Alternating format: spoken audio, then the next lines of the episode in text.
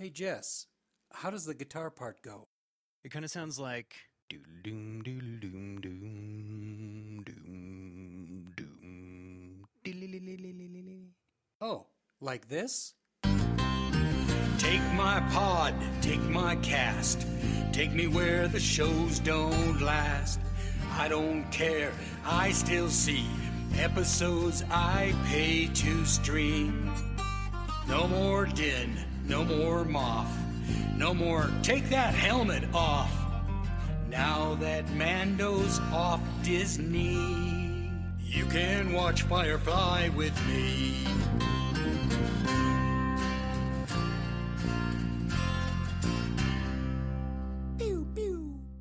Hey, I didn't see you there.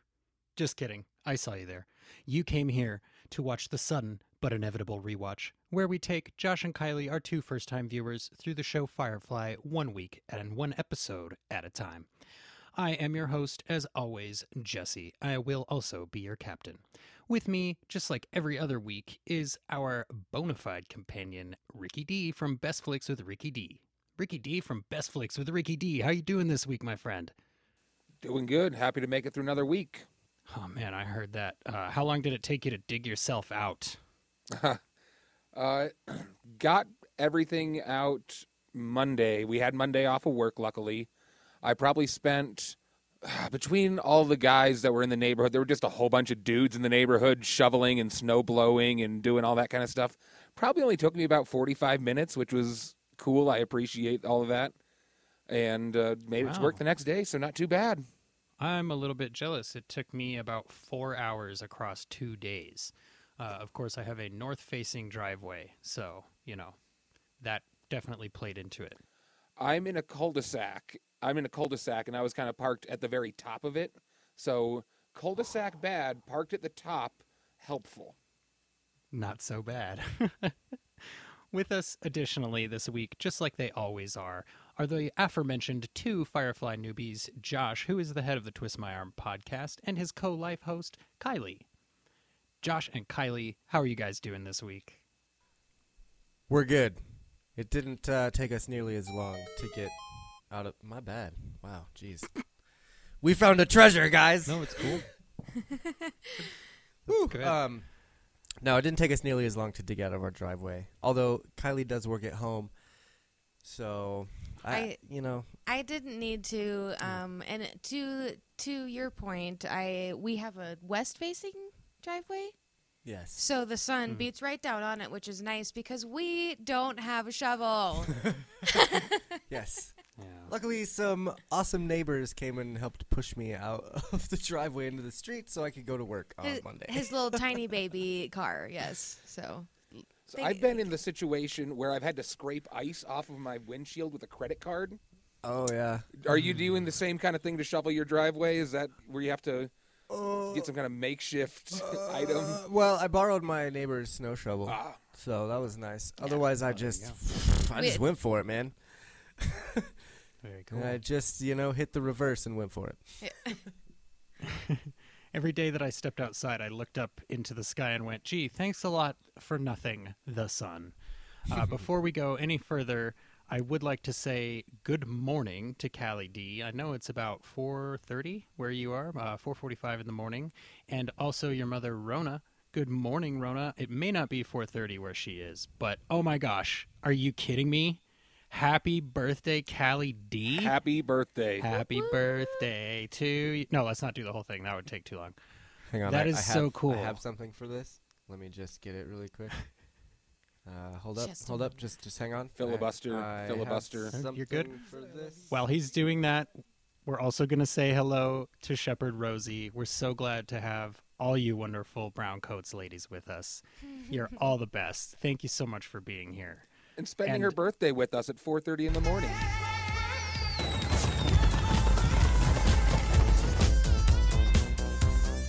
Was also Alan Tudyk's birthday this week. Happy birthday to Alan Tudyk!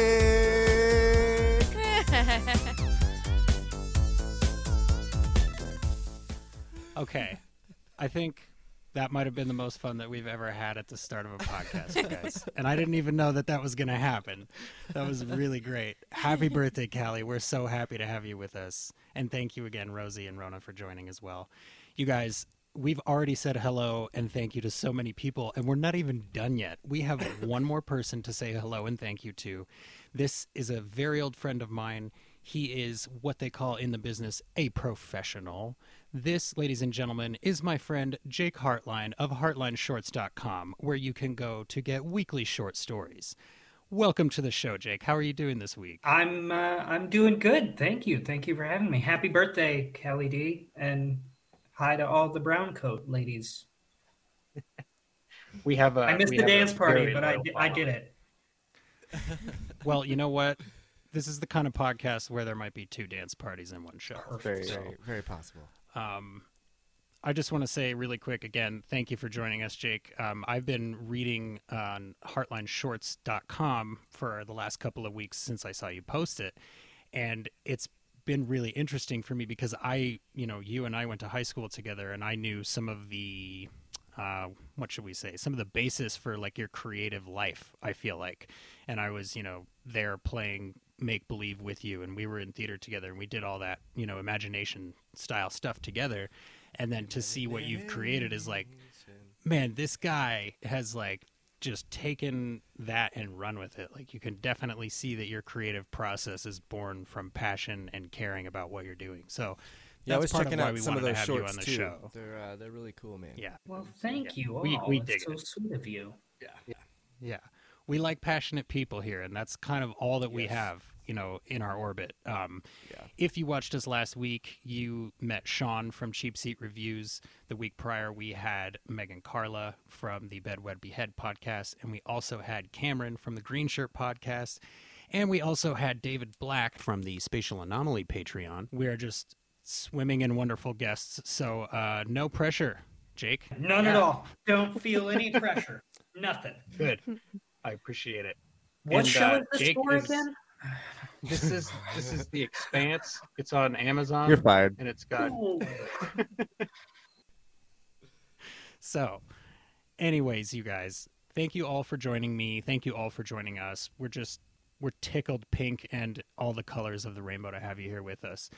And as you know, Josh and Kylie have never seen Firefly before, and we are watching along with them one weekly episode at a time. This week, we are discussing Firefly Season 1, sorry, Episode 10, War Stories. However, before we do that, we need to issue some corrections to some Gorram mistakes we made last week. We like to be responsible here at the Sudden But Inevitable Rewatch. So, this first one is on me. Last week, during the introduction, I said normally that would be it for our interviews, but we have one more person. And what I meant to say was normally that would be it for our introductions. And that's just stupid. Oh my And god. as soon as I listened to it, I was like, oh, this is driving me crazy. So I'm going to have to say something. So there you go. I said something. Um, For those of you that listened to the podcast right when it dropped too, and and heard a bunch of dead air, uh, apologies for that one. That would have been my mistake as well. Uh, it is fixed now, so you can yes. hear Kylie and I beam on to the, uh, the Firefly. So what happened? Yeah, it, and it totally wasn't even Josh's fault. What happened was the transporter beam actually interfered with my subspace signal, so it was sort of on me for not filtering that out at you know in real time. So I'm, I apologize for that too. Um, Hey. Josh and Ricky, have either of you figured out what I'm going to say next? I might. Go ahead. When I'm doing my introductions, I believe I referred to. Uh, I said they were uh, written by. Let me see. I'm looking up. For Ariel, I said it was written by Allan Kroeker and Jose Molina, and I should have said directed by. Uh, sorry, I'm losing my spot here. Allan Kroeker, Kroeker, and written by Melina. and written know. by Jose Molina. Um, no, but I like this version where I have you guess and you come up with something I didn't know about. This is Oh. definitely the way to go. Josh, Josh, do you know what I'm I got gonna nothing, say? man. I got nothing.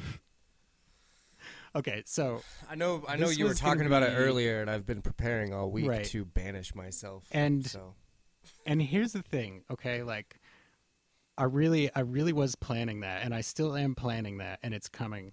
But like, the more I thought about it, the more I felt like, no, this is a beautiful moment. This isn't a moment of like contention or like I was right and you were wrong or anything like that. It's just a moment of pure clarification. It wasn't a and I'm just so happy that we thing. have right I, i'm just really happy that we have access to a very solid answer here so um you may remember last week the crew of the serenity they got this little extra ship together and they flew it down and they did their thing and they came back and somebody was like oh what kind of helicopter was that that they used and i was like i took i took a minute to say i don't know i don't know what kind of helicopter that was right Oh, and Josh got upset. He was like, "Dude, just say I don't know next time." And I was like, "Oh, okay. You think I can be less verbose? You think that could happen?" But anyways, as I was listening back through, we got to the part where Zoe uses the paddles on that guy's back, right? And that mm-hmm. guy like just drops to the ground. And this led to a long conversation about defibrillators and do they stop hearts? Do they restart hearts? This, that, and the other thing Oh god. and- really? the more I thought about it, I was like, Josh and Ricky are doing exactly the same thing I was doing, but they're looking it up and then going, I still don't know, but I think so. So I'd just like to point out that you guys did the same thing I did, and to be 100% fair, I got the actual answer from Callie D, who has a little bit of cardiology experience. So she does, she's a woman of a thousand talents, right? I guess So- so. yeah. if you if you it's basically we were all we were both right if you use it on somebody who has a stopped heart it can restart it or you know give them the right rhythm fix the arrhythmia if you use it on somebody that has a normally functioning heart it is very very likely to just stop that heart causing cardiac arrest so we were both right. I really wanted to like slam it down and be like boom in your face i was right you were wrong. But actually we were both right. So i was like maybe i should temper it and just explain it uh, a little more evenly keeled if i could. So This is pertinent information. due due to, and due to the nature of that i have invented a new segment. It's very fast. After which i think we can all agree that i will have thoroughly beaten this moment into the ground. Welcome to banter like a brown coat in which we take the circuitous route to some book learning on some fancy vocabulary in this episode war stories wash says she's terse i can be terse once in flight school i was laconic Laconic is an adjective of a person's speech or style of writing using very few words. See also terse or my personal favorite, taciturn. Example Jesse is not a laconic host of his podcast. This has been Banter Like a Brown Coat. I love you all and thank you for indulging me. With that, let's go ahead and turn it over to Ricky. Well, that's the show today, synopsis. guys. Thank you all for watching. Uh, I had a great time. yeah, man. Thanks for joining us, Jake. It's been it's been real, man. You had a great time and you learned a fancy word. Suck it. Oh man. Hey, cool. I'm I'm glad. And you know, I'm sure Justin would have like cuz Justin from another uh, couple other shows in the in the podcast network would have probably reamed us for being like I don't know who "Eh, you're I talking about. know that- Oh yeah, I forgot you and Justin I don't know. like a thing. I don't know who you're talking about. Oh, are you There's guys like- fighting There's right like now? a rivalry. Is Josh cutting out for anyone else? I can't hear him. He keeps going. We need to talk. Uh, we need to get a. Uh, is that just me? Is that? That's probably on oh, my end. No, I know no snare in my headphones. but anyway, yeah. so with that, man. if we anyway. could, let's hand it over to. Oh, really quickly, Josh and Kylie. I gotta say, those seats look really comfortable. Like Dude. I'm a little man. bit jealous of your very cool flight seats. flying in It's, on the on the it's Falcon. Italian. so, It's Italian leather. Can you yeah, see? something something Well, like Could fit a that. Wookiee. oh, that's that's very well done, Kylie. Absolutely right. That's Yeah, very well I- done. Can I let's see, can I pat Jake's head? Is there a way I can Yes. pat Jake's head? Jake and I were kissing earlier. That was pretty cool. I Oh, saw it'll it. happen It again was- later. Yes. Ky- Kylie was getting very jealous, which is kind of a big thing with this episode. So Uh, yes. Quite yes, so. beautiful segue. Ricky, do your thing, man. All right. This is War Stories. It was written by Cheryl Cain and directed by James Contner. War Stories. Angry that Zoe and Mal have an unshakable bond as war veterans, her husband Wash demands to take her place on a seemingly routine mission. Mal begrudgingly allows Wash to go along. They are captured by Niska, out to restore his reputation after they failed to complete the robbery he commissioned in the train job. Zoe has only enough money to ransom one of them. She unhesitatingly chooses Wash. The crew band together to rescue Mal. hell yeah, that was that was awesome, dude. And it's the understatement of the century, right? Like the crew band together to rescue Mal.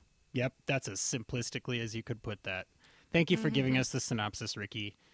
Um, So, right away, we've got Simon and Shepard Book, two very intelligent characters in the same room. They're about to have an intelligence off, and we're like, what's going to happen? And then Shepard Book starts quoting Shun Yu, and I was kind of like, huh, that's interesting.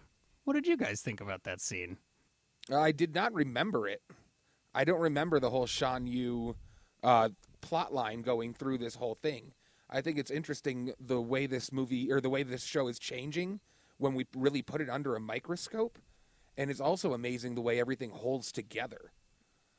Uh, just the, uh, they're holding, they're putting more Asian influence into it, and like I just I remember all the torture, I remember all of that, but I don't remember this Sean Yu and this I know your best friends better than you do because I tortured them and I learned and I met the real person. Which is crazy because that's like the biggest thing for me in this episode. This whole episode was a parallel to that Shun Yu, mm-hmm. like opening sentence that he was talking about, you know, and even to the very end when Mal says, "Do you really want to see who I really am right now?" or whatever. Like that's. It was all just calling back to that story of of Shen Yu and or Shun Shun Yu Shun Yu. But I I, I liked Yu. the I liked the parallels for sure, and it just like that opening scene just set the entire episode. And with that opening scene, you could kind of like you know going back and, and watching it, it's like oh they they described the entire episode in this first five minutes, which is kind Yeah. of cool. I enjoyed the uh, the parallel that Book has with Nicola. I can't remember what his name Niska? is. The, Niska. Niska. Niska. Uh, I just found it really interesting for Book's character as like a shepherd to also know this like kind of a war type uh, art of war, maybe some sort of Well, you know. dude, like got all up into the war later on in the episode. Right? Like, of course he knows all about the art Homie of war. looked like he knew what he was doing. My doing. goodness.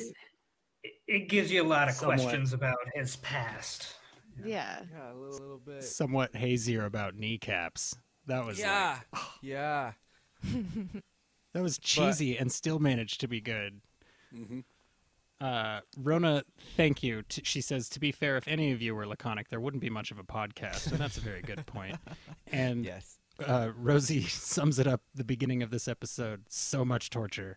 Yeah, it was. It was um, definitely a reiteration of the Niska character, and I have to imagine that they did it. Be- you know, they did it so extensively because most people hadn't seen the first time that this crew met Niska. Um, so I appreciated it there, and to get sort of you know a you know, oh, remember he's kind of an insane guy who's really into the. Tor- you're like, oh, right, okay, I remember him now. Yeah, he was he was bad. Um, You know, you know what gave it away that he was bad. you know what really gave it away. the accent. Yeah. Thank you. Yeah. Yeah. Uh, in my notes, there's that bad guy accent. yep. That's funny. I in this opening scene, I really like that it feels like uh, Simon isn't paying attention, right? Like he's reading brain scans and he's not looking at book, and then he goes, "What do you think?" And without missing a beat, Simon says, "Sadistic crap legitimized by florid prose. Tell me you're not a fan." and Book doesn't really answer him. He just kind of keeps going with the thought exercise, right? So what I wrote was is this book's way of asking what happened with River or like what is going on? What is the angle that Book is working here? Um, but I also definitely got the feeling that Book reads this as literature, whereas Niska reads it as like, uh, you know what Niska reads it like. sure. I do like the, the yeah, like a how-to. I was gonna say just that opening shot from going when Book is talking about this whole torture, th- the Shen Shen Yu thing or Shen Yu thing, and then it like zooms out, and it like zooms out like it's like it's about to say, "Meanwhile, at the Legion of Doom," and then pans over to the satellite. I just I really like that. I wish they would have done something like, "Meanwhile, at enemy or whatever villains satellite." back in Torture Town. I had a moment where I was like, I was like, if his skyplex orbits that planet, why did they choose that planet to make the drop? And then I was like, well, it can probably move, right? Like it's not a, necessarily a stationary plex. Um, which I really liked the the sci-fi aspect of they're on one side of the planet and the villain is on the other side of the planet and they kind of because you never see that in other sci-fi shows or sci-fi movies like like Star Wars mm. for instance how many times are they like oh my god there's star destroyers on the other side of the planet. Like they just come in right where they need to be at all times. For the, for plot convenience you know? No, usually it's here's the planet that's slightly occluding the Death Star, and here's the Death Star getting ready to come out from behind it. Like it Sure, happens, but- it's just that but they're at the right place It's- at the it's right a- time every time. Right. yes. And it's the thing that I like about it is that it's a little bit like it, it- it's like it's a small universe anyway, right? Right. Like It's I'm small, sure it's that it's meant to illustrate. Yeah, and I'm sure that it's meant to illustrate that Niska's reach is very, you know, long. But it's Right. it's also like it's still the West. Like you could run into anybody in the Space West in any Space West town, and that could be bad. You know, especially if he's from wherever he's from. I don't want to get into it again. Um, one Where bad guys when from. they're all are you talking about Russia oh no Germany you mean when they're when they're eating their apples right before Mal like tells the story about heads popping. Um, there's one line that Wash has where he's like, "Yeah, it's so crazy that Jayne's being so generous with his cut of our last job." You know, now. If I'm not mistaken, the original airing order for this episode was right before the last episode. So people would have seen this and then they would have seen the Jane shit go down. Is that not true, Mr. Ricky D from Best Flicks with Uh, Ricky D? No, Ariel aired November 15th. War Stories was November 6th. wow so it was Yeah, two weeks so this after aired that. first. Sorry, uh, No, yeah, November sorry, 15th to December 6th. So two weeks later. Okay, but War Stories was first? No, War Stories was two weeks after. Okay. Okay. I Sorry was for my super confused. confusion. Anyways. No, no, you're good. Point being. Can I go off on a tangent really quick? Yeah, go for it. Okay, so I was watching Justice League yesterday, and I have this working theory. Because that the new Justice League was really good, and uh, you know I, I really liked it. It was really really good. The Snyder Cut was awesome. But here we go, right? So, um, and I like did some research to really try and figure this out to see if anyone in WB right now like worked on the Firefly show or was any sort of like production person on the Firefly show, because I swear that Whedon took his anger out for getting his Firefly show so mixed up and jarbled. He took it out on Justice League and just sabotaged that whole movie to make up for what they did to his Firefly. Like, seriously? You're going to air this episode two weeks before Jaynestown? Is that a joke? Like, I'm going to tear apart one of your favorite fanboy films, and it's going to be the worst movie of all time one day. And there's nothing you can do about it. Don't. Pretty I, sure that's I don't know happened. that Joss I Whedon don't care cares what you about say, Ricky D. Firefly Anymore. I don't know that Joss Whedon cares about Firefly anymore, I, you and know, I don't mean that like. And I, I'm grudges are trying a powerful thing to hold on to, my friend. But Right. I was going to say. money solves everything, right? And how much money has he made? He still made the money even after then? screwing that whole Yeah. movie. So Like, I think Firefly is really for the fans these days. I'm just going on another. I'm sorry that you guys had to deal with this thing getting aired out of order kind of ta- tangent. That's all I'm, I'm Yeah. doing here. Like it just, God, man. And I'm sorry that he stopped taking your calls because that's garbage. He should honestly be looking at your short stories and looking into We films. used to do a weekly call. We'd talk about Firefly, how we were going to bring it back. Back when you were in high school. Back when I was in high school. He's like, As it was airing. there's this kid in Colorado that's like calling me, and he's got some. ideas." He's got some ideas, man. It's gonna work. It's gonna work out. But first, let me go mess up Justice League. I'm sorry. I think right, tangent uh, it's possible that he's it's possible that he's 14, but you know what? Um, so no idea is a bad idea. I hate that this was aired out of order. I hate it so much. Right, but I did appreciate that at least for these two episodes we get the consistency there, right? Like Jayne had a rough go of it in the last episode, still made some money, and now he's being really generous. I like that that sort of tracks with how that Yeah. guilt and that shame might stick to that character. And it you makes know, so much some of more the guilt sense and the way. insecurity. Right, and the guilt and insecurity is definitely a theme that will play through the rest of the episode. Um, I really like. Oh. Go ahead. Sorry. I felt like there was an "is Jayne dumb" moment really early in this episode. Oh, Did stop it! else I've been ha- notice it? I'm hanging on to it till later, man. Oh well, I thought uh, when Zoe was talking about the Griswolds and the apples, and uh, Here you go. Kaylee was like, "What's a Griswold?" And Jayne just comes strutting out of nowhere. He's like, "It's a grenade." Well, there you go. Is Jayne Yeah. smart? That's the is Jayne it's- smart moment. We we wandered back into Jayne's element, and all of a sudden he knows exactly what's going on. Yep.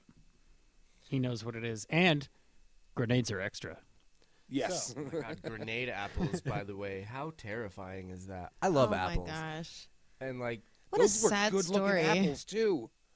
Those And the thing I took so from that whole story Yeah. is that this is why Zoe takes orders from Mal.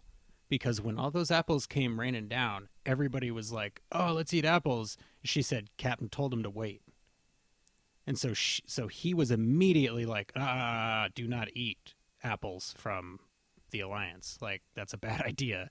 And then everybody got killed except for him and Zoe, who listened to him.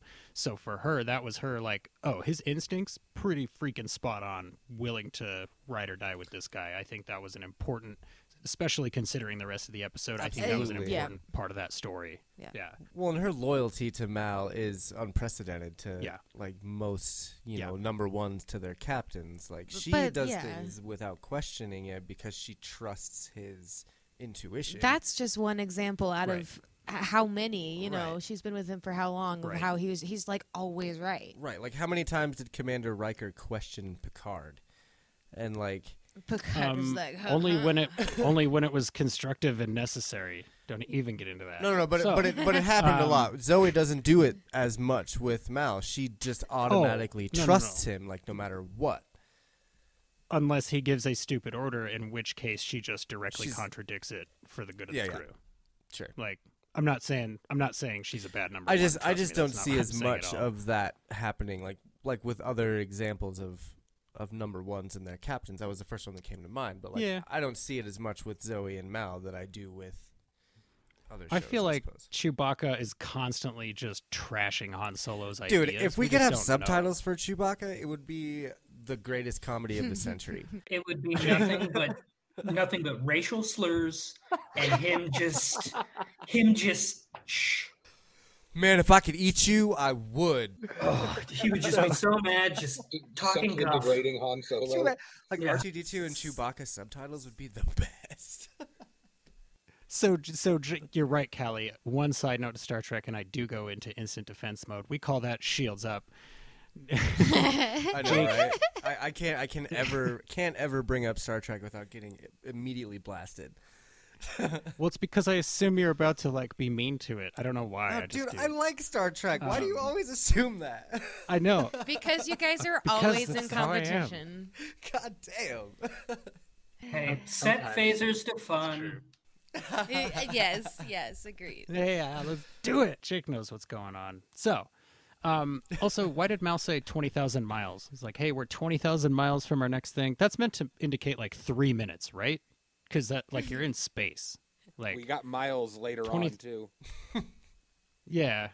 So that's like 20,000 miles has got to be the same as being like, get your shoes on. We're we're basically at Grandma's house. I was gonna say miles is not a unit of measurement that you usually use for space, but yeah. I feel Um, so Jake, really quickly, I just have to Jake, if you go back and and listen to our older episode, we did posit a fun theory. If you take all of Jayne's dialogue and transpose it onto Chewbacca throughout the Star Wars movies, it probably makes it way better. Like if you, I'm gonna if work on Chewbacca- that. I'm gonna work Yeah, on I- that. yeah. Sure. I would watch that. Yeah. Yeah. Um, so speaking of characters in their element, Josh, you mentioned Jayne being in his element with the grenade.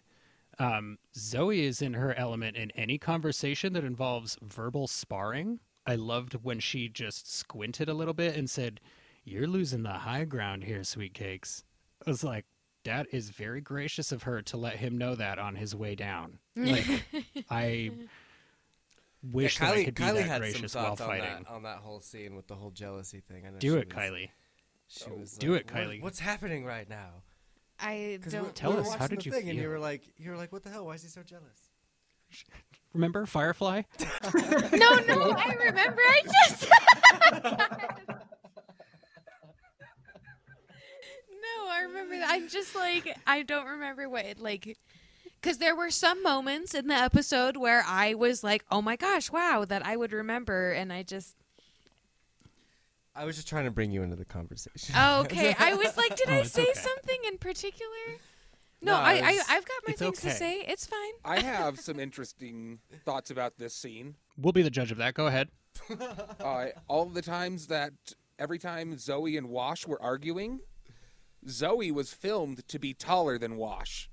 She was filmed to be more dominant than Wash. If you look Is up she their heights, no. You can look up their heights, which I did. Zoe is five foot ten, or uh, Rosario. No, not Rosario Dawson. Whoa, dude. Uh, Muted. Gina Torres. Gina, Gina Torres, Torres. is five foot ten, and Alan Tudyk is six foot tall. Oh, so they're both taller than me. Okay, cool. Thanks, Ricky. So two inches Good note, apart? man. Really? Come on, man. Muted. That, uh, but you know, No, but like, get me back in there. but he makes a back in good point. It was She's- shot the way that it was spoken. That, Yeah, yeah, yeah. It's like Yeah, any scene with taller Tom than him. Cruise. I really Aw. liked uh, in, the, there. in the dialogue of their fight how they would shoot little barbs, but it would also end with like a sweetie or a Pookins or one of their little pet names. And I thought that just said so much about their relationship because, Yeah. like, yeah, we're mad at each other, but like, we're not that mad. But this is definitely something we need to talk about. yeah. And this has got to be the framework for a lot of the fights in the Washburne marriage, right? I Like- well, and you got to think that there's probably not a whole whole lot, but when that does happen, it's probably as civil as because that was a heated argument, but it was still pretty civil. So Yeah, I Oh my I wrote down. Good for them. Does Wash not remember that Mal is his boss too, and that if Mal gives him an order, he has to follow it? Like He seemed to forget he forget was like, that. "Well, I'm this just gonna go do this." And I'm He really like, did. uh, Jealousy really clouded his, not that his judgment on this one, for sure. yeah. What will kind of cake, Kelly? The rank of master in this one. Well, you may if it's sit on this council. cake at 4 a.m. Is cake? like the perfect thing to do on the birthday. If it's breakfast cake, I assume it would be carrot. Oh, I did like well, it's Wash's probably uh, birthday cake. I liked Wash's comment Sorry, at the go ahead. beginning of that. I am a large, semi-muscular man. semi muscular. oh, chocolate and cherry. Ooh. Why don't I have Okay. chocolate and cherry? That sounds like my favorite, and I haven't even tried it. I know, right? That sounds. Can delicious. we- Holy cow! Excuse us. can we while just- go get some cake? Yeah. The Sudden But Inevitable podcast is brought to you. No, I'm kidding. So um, excuse me, Josh and Kylie, I want to know what you guys thought of this scene with River, um, where she seems a little insane. I wrote down the lines "walked with my feet," and then I wrote what I think that means, and then I wrote "heard with my ears," and then I wrote what I think that means. What do you guys think those lines mean from River? Um, that was one of the scenes where I yelled something. Um, and I was just like, oh my gosh, poor honey, because it seems like what she was trying to say with her metaphors was sometimes she thinks normally she's walking with her own feet thinking with her own mind everything's clear and then all of a sudden she's back in this place where she like can't function, can't communicate, can't you know portray anything that she's feeling, and um, I just for somebody who is so smart and somebody who has that sort of brain capacity, that's got to be the hardest thing in the world. It's like um, how I envision like you know Stephen Hawking has all this like stuff to say and uh, you know all this Can't get it out, stuff in yeah. his mind Oh, and he can't even he can barely say words at all like That's a great freaking analogy. so that's what I was kind of Yeah, thinking holy is crap. poor sweetheart like this has got to be really tough so I don't even want to. She Dang. described it all the best. I can't even top Yeah. that. I mean, that was wonderful. I, I had poor River. She's really struggling in my notes. she's That's having far as a, I went. a hard No. time No. River hard day. Okay, you guys, I'm gonna take a shot at this. I'm gonna take a shot at this, Rona. Oh my God. Schwarzwalder Kirschtorte? oh. Schwarzwalder Kirschtorte? Farts. Is that I said farts. I'm sorry. Schwarzwalder Kirschtorte? don't even try you're gonna just Is like that murder anywhere close? I feel like Jesse that might that probably be This better might than be- any guess that I could do if it's close, we're gonna we got our Oh, let's see. episode name. No doubt. I can't I, hey, it look at does that. look good. I can't see Not what that is. bad. Very nice. Not bad. Happy birthday, Callie D. Schwarzwalder. Okay. Kirsch, Kirsch. I can, mm, mm, mm, no, I'm sorry. I am so sorry. Oh, I'm so sorry. it's it sucks So- to feel ignorant. I definitely no. It's okay to be ignorant as long as you're willing to combat your ignorance with knowledge. And I know Josh is willing to do that, so it's okay. Absolutely. it's true. Um, oh, I was just talking about I- him. All of us. okay, I'm just gonna say it. Kylie is winning the episode so far. Yeah, for Um, sure. Jake. For sure. So, I definitely forgot that the counselor in this scene was a woman. Um, the music here is a little too, eh, see, two girls for my taste personally. Uh, what did what did you think of this scene, Jake? Uh, yeah, I didn't remember that the councilwoman was a councilwoman, the counselor. Uh, my honestly, my favorite part of it's Jayne just kind of mugging his way through it, and then I'll be my bunk, and you know, yeah. But uh, And Yeah, the I way he was eating that apple off of his knife. right, yeah. Oh my god, that was so good. just, just standing there, all weird. My notes. It's like he had a Jayne, corn on the just as barbaric as ever. Uh-huh. Yeah. Good way to put that. Good way to put that. I'll be in my bunk. I dig it. Good lord. Good lord. Um, I also wrote so the next scene that that I wrote down was the one where obviously the washes are in the shuttle with Mal and they're having their argument and they're they're all trying to stake their claims, right? I wrote Mal is nowhere near as in charge of this exchange as he believes he is, and neither is Wash. Look at Zoe's eyes. Zoe's eyes say it all. Like I'm pretty sure we're all scared of Zoe. Yeah, she was like, "Oh, you you want to go on this? I'll be there to rescue you in ten minutes." Well, I think that Mal knows that Zoe could probably best him with wits if she if it really came down to it. So we could I best think him in anything. uh, mate, Mhm. perhaps, really, yeah. I think I think he sees woman. Zoe as his better. Uh, uh, yeah, it's Especially probably, after this episode. Yeah. hmm hmm Oh my god. Okay. I just I have all these I do things I, too. want to talk about, but it's later in the Let's- episode, so. Dude, let's do it right now. We've, we No, went go through for the it. s- We went Yeah. the synopsis. Do it up. We gave the synopsis, Kylie. Rip. Um. Oh yeah. I, I. I don't know. I'm. I just. Um. Everything about the episode was just so crazy and like. um. I guess I didn't even realize. I. I was con- so confused about why they were fighting about marriage and having sex with Zoe. I was like, what the actual Oh. heck? And then after In the, in the torture chamber. Yeah, yeah. And Yeah, then yeah. in the end, like there, it, you know, it comes to fruition. Like, oh my God, Mal had this plan this whole time. This whole Mm-hmm. time, mind blowing. Yeah, I, I, Kylie, like when we were watching it, because when that scene's happening, that whole torture scene, which we're obviously skipping ahead so far, but like that whole torture scene was, Yeah. You know, you, you like- said go ahead. Like, yeah, no, but they're but they're yelling at each other the whole time about you know the jealousy of Wash and how he thinks that that Mal and Zoe slept together and and all this stuff. And like as I'm watching it, I'm like, oh my god, Mal is using us using this as a distraction. He's Mm-hmm. using this to keep Wash from freaking out Mm-hmm. and like spilling the beans on everything. Well, uh, so I was uh, I took a shower after the um the episode and that is obviously the best time to reflect on life and whatever, right? So I'm sitting there Singing thinking they're talking, you know, about like like Wash said something like, "Oh my god, if he hadn't have done that, I would have cracked." Or I would have broke or whatever it is Yeah. is that he said. Mhm. I don't think he was necessarily talking about spilling the beans. I think he would have cracked like gone crazy and like would not have made it and died Or, like, kind died, of thing. yeah. Yeah, like he would have he would have um, asked to be killed. like yeah, because he almost died even, you know, he's like almost you know, and then like and then that's when Mal's like, Oh my god, well, I'm gonna get back and I'm gonna fuck your wife Hey. and like, you know, like hey, your wife is hot.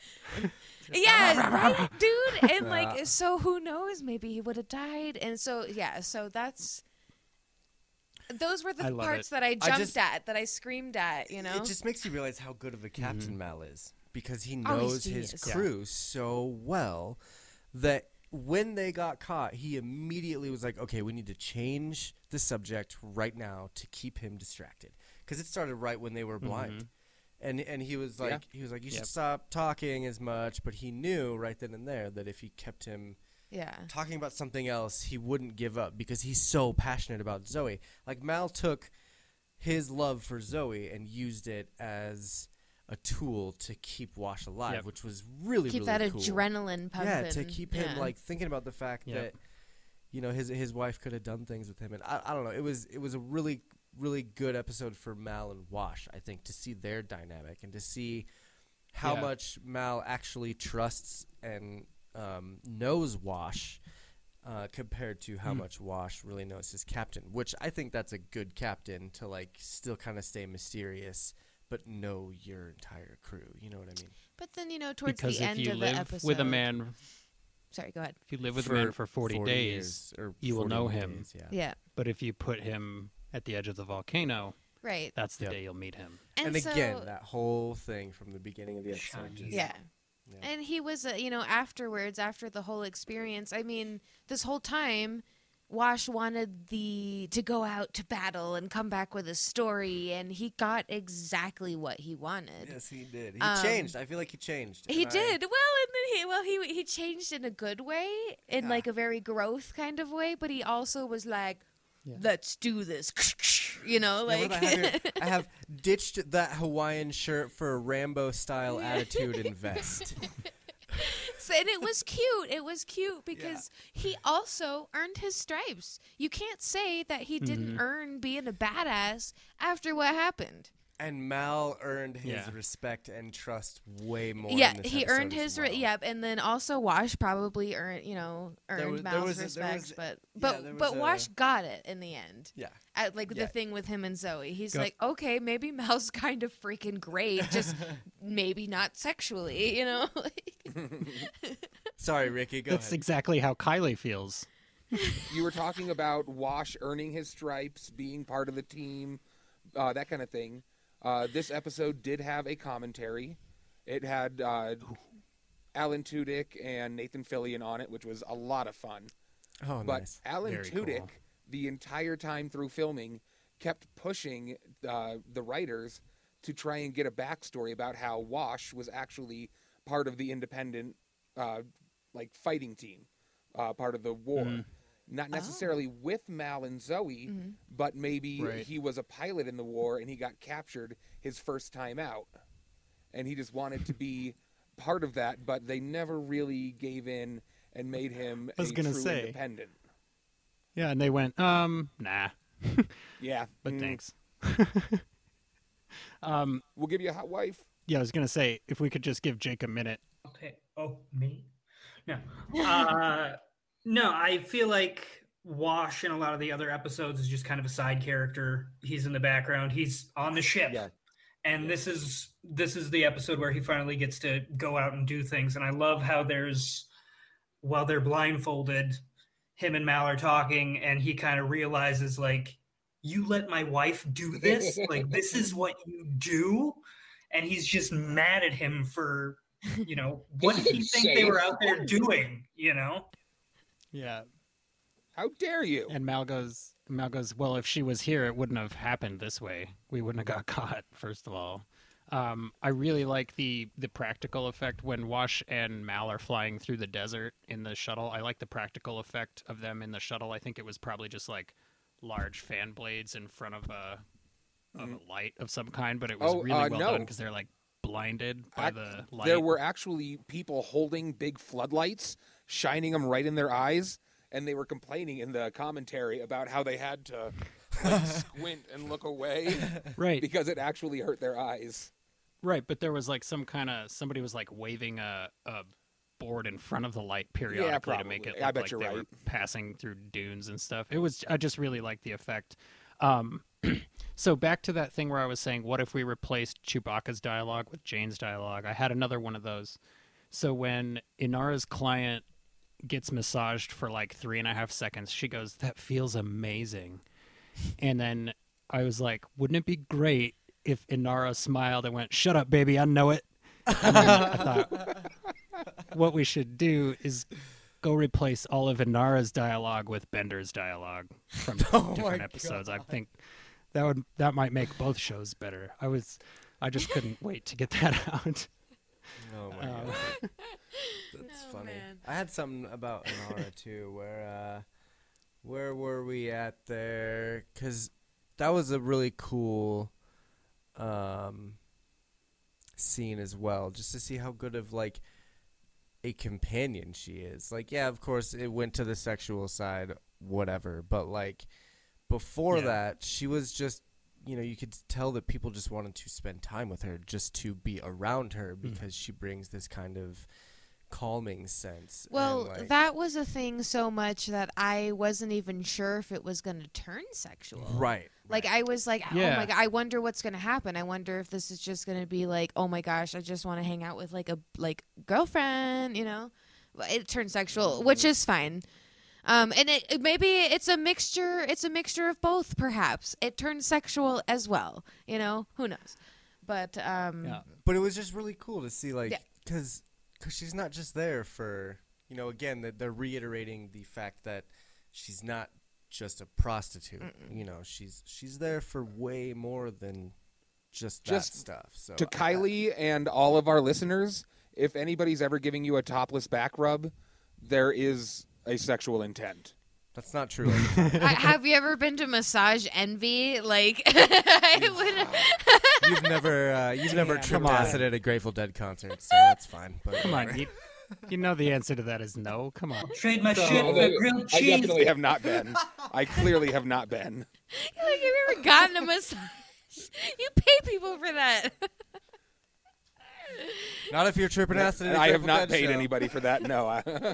Yeah. So um, Maybe you should. It's an awesome experience, not necessarily sexual. They have this scene where know what we're everybody is later. pretending not to look. They're all pretending not to look at Inara and the councilwoman, right? Oh and uh, so, like, more like Shepherd Bench. Am I right? Oh my Does god, we have else that have in there. Yeah. Do you guys have any Shepherd as a bro jokes that you'd like to drop here? Because I have one for later as well. Cool. Oh man, I just had that he's ripped. Oh, he was Shepherd quite ripped. is ripped, and it's funny because it looks like he was struggling lifting up, like like he was acting to struggle to last lift up that last one. But I think that was just a, a Just to see ploy if- to, distract Jayne to see, you know, to be like, Yep. avert your eyes, pervert. Uh, but and he didn't. But No, no, he just he just kept looking and just picked up picked it up real quick. I and will helped go her, to bug. Yeah. Okay, so on that topic, do you guys feel like maybe Book used to be? It feels like he maybe used to be a brown coat too. Like Yeah. maybe some kind of super undercover brown coat who had He a lion's had- ID and a solid backstory or something. He had had he had shot a gun before. He had shot a person Absolutely. before. Yeah, he knew he knew about kneecaps and all that stuff. So yeah, he he knew how to how to mess people up. He's read What some would the- books. Yes. Ah. Ah. Right. Well, I'll see Uh, you guys what- next time. Yeah. Thank real, you. man. Thank you. I appreciate that. Um, what? Other side. There you go. It, it's yes, well done. Uh, what do Sorry- we think sorry. brown coat special forces are called? Brown brown BSF? berets. Shit stains. Brown, oh, We're the shit stains. You want to be on my boat? You got to be ready to get smeared across the hull of some planet at any given moment. we ain't washed our britches in months. Yep. Last time we was on world was two and a half years ago. It's also the last time we bought water. So, so Shepherd Book was a shit stain before. He was. yeah. There's a Ugh, patch okay. on the shoulder, but you never see it. I know what the episode's called this week for sure. Uh, you wish. Um, so I'm crying. Ooh, three episodes in a row. I'm crying. now all we need is somebody to sing. Ricky, Jake. Um, so We are. We should probably sing you "Happy Birthday." Well, we can, like I said, there's plenty of time. um, do you guys feel like when Mal, when Mal, when he says, when Mal says, "I ordered her not to marry you," do you feel mm. like a he really did that? B, if he did, did he do it just to see if it would work? Because there's no way he thought it would if he did it. And C, do you think that's just another thing that he made up to say to Wash to get him to like stay conscious? Jake. I think C. I think. I yeah, I think it was just another one of his his tricks to just keep Wash focused on anything else. I think it's a mix. Uh, I think he used it to keep Wash thinking about something else, but I also think he really did test Zoe's love. Like when when they were gonna get married, he was testing her to be like, "No, you shouldn't marry him," and she was like, "Uh, f you, Mal." The power of love Well, is a powerful thing. And all the that's the power. Uh, damn it, Josh, you made it be me. I didn't want it to have to be me. yes.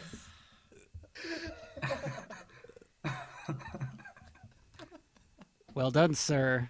Well done. I see you. All right. So here's a here's a question.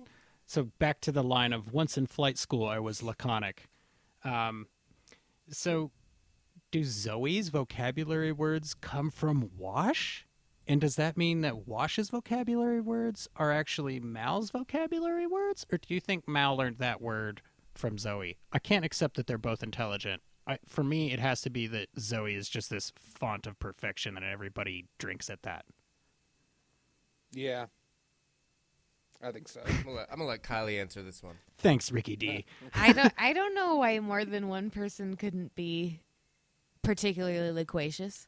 Yeah, Jesse. Why mean, can't more they- than one They person? could be, but what I'm asking, what I'm asking is, what do you think the angle is there? Is that supposed to be the angle, or like, is that is one of them, like, is that what drew them together? Is because they're both into florid language? Oh man. I I don't know. That's really a tough one. Um, I have, uh, you know, since Kylie, the I beginning. need to know why they're together. Uh, yeah, no, since the beginning, kind of wondered, you know, because you've got like, and again, I might not have the same sort of sexual preferences as a lot of people do, and you know, like Nathan Fillion. Um, but Zoe Nice. is this like very this very very hot sexual kind of you know conquest kind of thing and then there's wash who's like this like almost albino Guy. like, like, very very very average joe kind of dude so Okay. I'm going to take this moment, if I could. I'm sorry to interrupt, I but it's perfect. There's a character in the credits called Vanilla Husband, and I'm like, that's what my wife calls me, and she's never seen this show. So who is that character? I need to know the answer. And also, it could be describing Wash. wash would should absolutely be vanilla husband that's great. I so. I mean, but it would it be offensive on the I'm other sorry side? Sorry to interrupt. to call you know i don't know anywho um so uh, yes i've just kind of been wondering i've just been kind of won- been wondering um where where that love kind of comes from and there's got to be something that she really likes about him whether it be it's got to be you know it could be some sort of secret thing that she likes like his loquaciousness or his um the fact that he's got blue eyes or the fact that he's shorter than her or you know what i Or mean that he's got two dicks. I got a theory. Go ahead, Jake. I actually, Two dip. No. and I have the Uh, answer to your vanilla husband question. By the way I way, looked it up too. Uh, my theory is that uh, Zoe is, you know, war torn soldier, uh, always around gruff, rough men. And she found a teddy bear that is Wash, that's like a goofy, fun, eloquent speaking, you know, pilot sure that's just different and, you know, probably treated her a lot different than some of the older other soldiers were, different than Mal would. probably and more just emotional and Yeah, different exactly. things yeah appealed to her feminine side, where most of the other men would appeal to her more manly soldier side. Not saying women can't be soldiers, but like you know. Uh, yeah. Traditionally, yeah. her, I know. I think her most men- physical most yeah. men would be intimidated by her. I would Yeah. say. Um, so just real quick, in this episode, War Stories, this is the question. Uh, Adam Pilver is credited as Vanilla Husband. However, I cannot find him. And then the answer is his scene was cut, but for some reason the credit was left in. He was husband to the counselor client of Inara. I ended up on that exact same page. Yep. So yep. Google's a wonderful thing. So Vanilla he's the one that's vanilla inadequate. husband. Hello, Vanilla Husband. No, he's so just- he's very vanilla He's just vanilla. yeah And Inara is very exotic. quite quite That makes sense, missionary okay. yes Well, if I introduce myself at the start of every show as Vanilla Husband now, you'll all know why. so, um, What is up, First Vanilla time we get- Husband? for time we get back to Niska's Skyplex, I wrote, What is this? A factory that builds holes? Because it seems to be building a giant, like, Death Star level shaft of nothingness. And, like, it looks longer than the size of the Skyplex to me, but I'm going to leave it alone. And Um, the, the outside of it seems more well built and like tunnely. And then maybe it's just like their torture chamber, or maybe it's like a core, but then it's like just a weird rusty room that they have in this space Yeah, I- station. I thought it because it's it's circular, right? So it's circular, and then there's like the the lines that go through the circle. I thought the shaft was like the compartment that would go through the. But, like, why would there not be gravity in the shaft? Because you didn't take the blue pill. Hang on, I have something for this. um, There we go. I was gonna.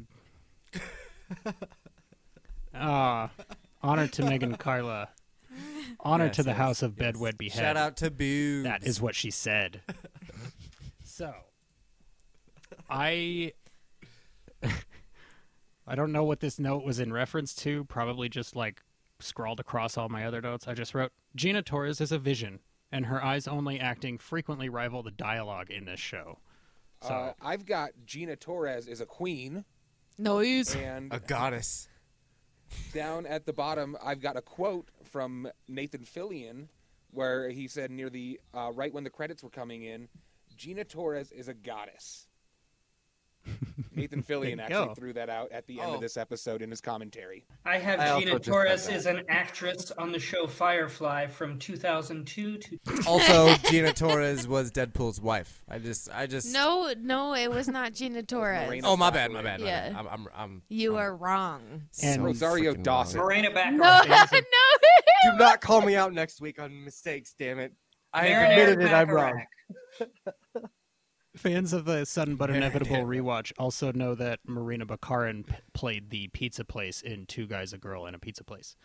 So, um, when Niska. She was previously cast as off- my ex-wife.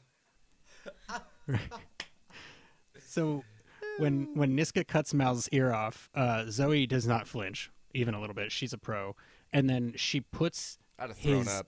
ear right over her heart. Mm-hmm. Right, that's her promise. Like, hey, no matter what happens, even if we can't save you, I'm coming back.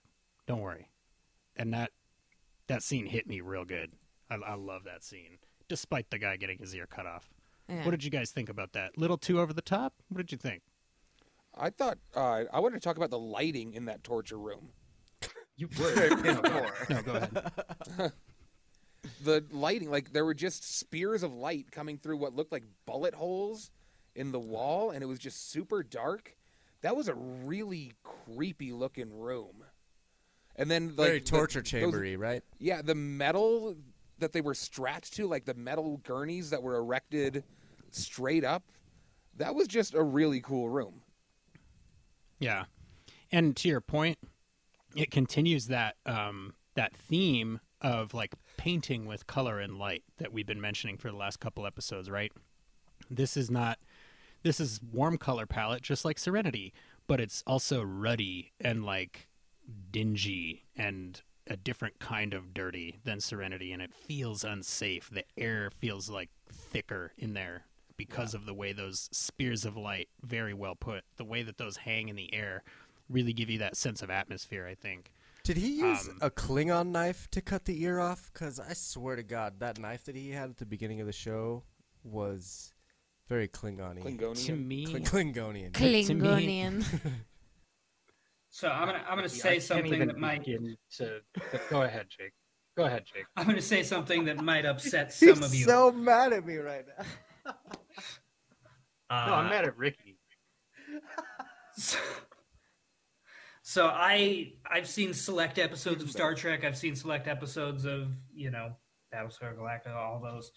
Um, and the one thing that I really notice about Firefly is that they're not afraid to be darker with their settings or their sets.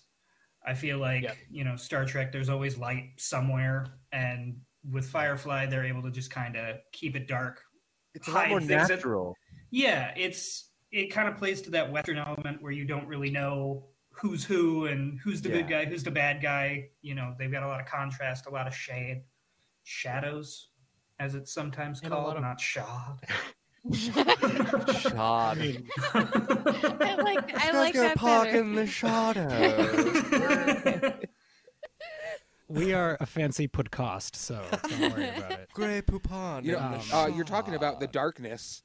Uh, one of the things Fox didn't like how dark this show was, and Well, I don't in like fact, Fox, One of so. their one of their specific uh, rules is they don't want shows to fade to black right before commercials.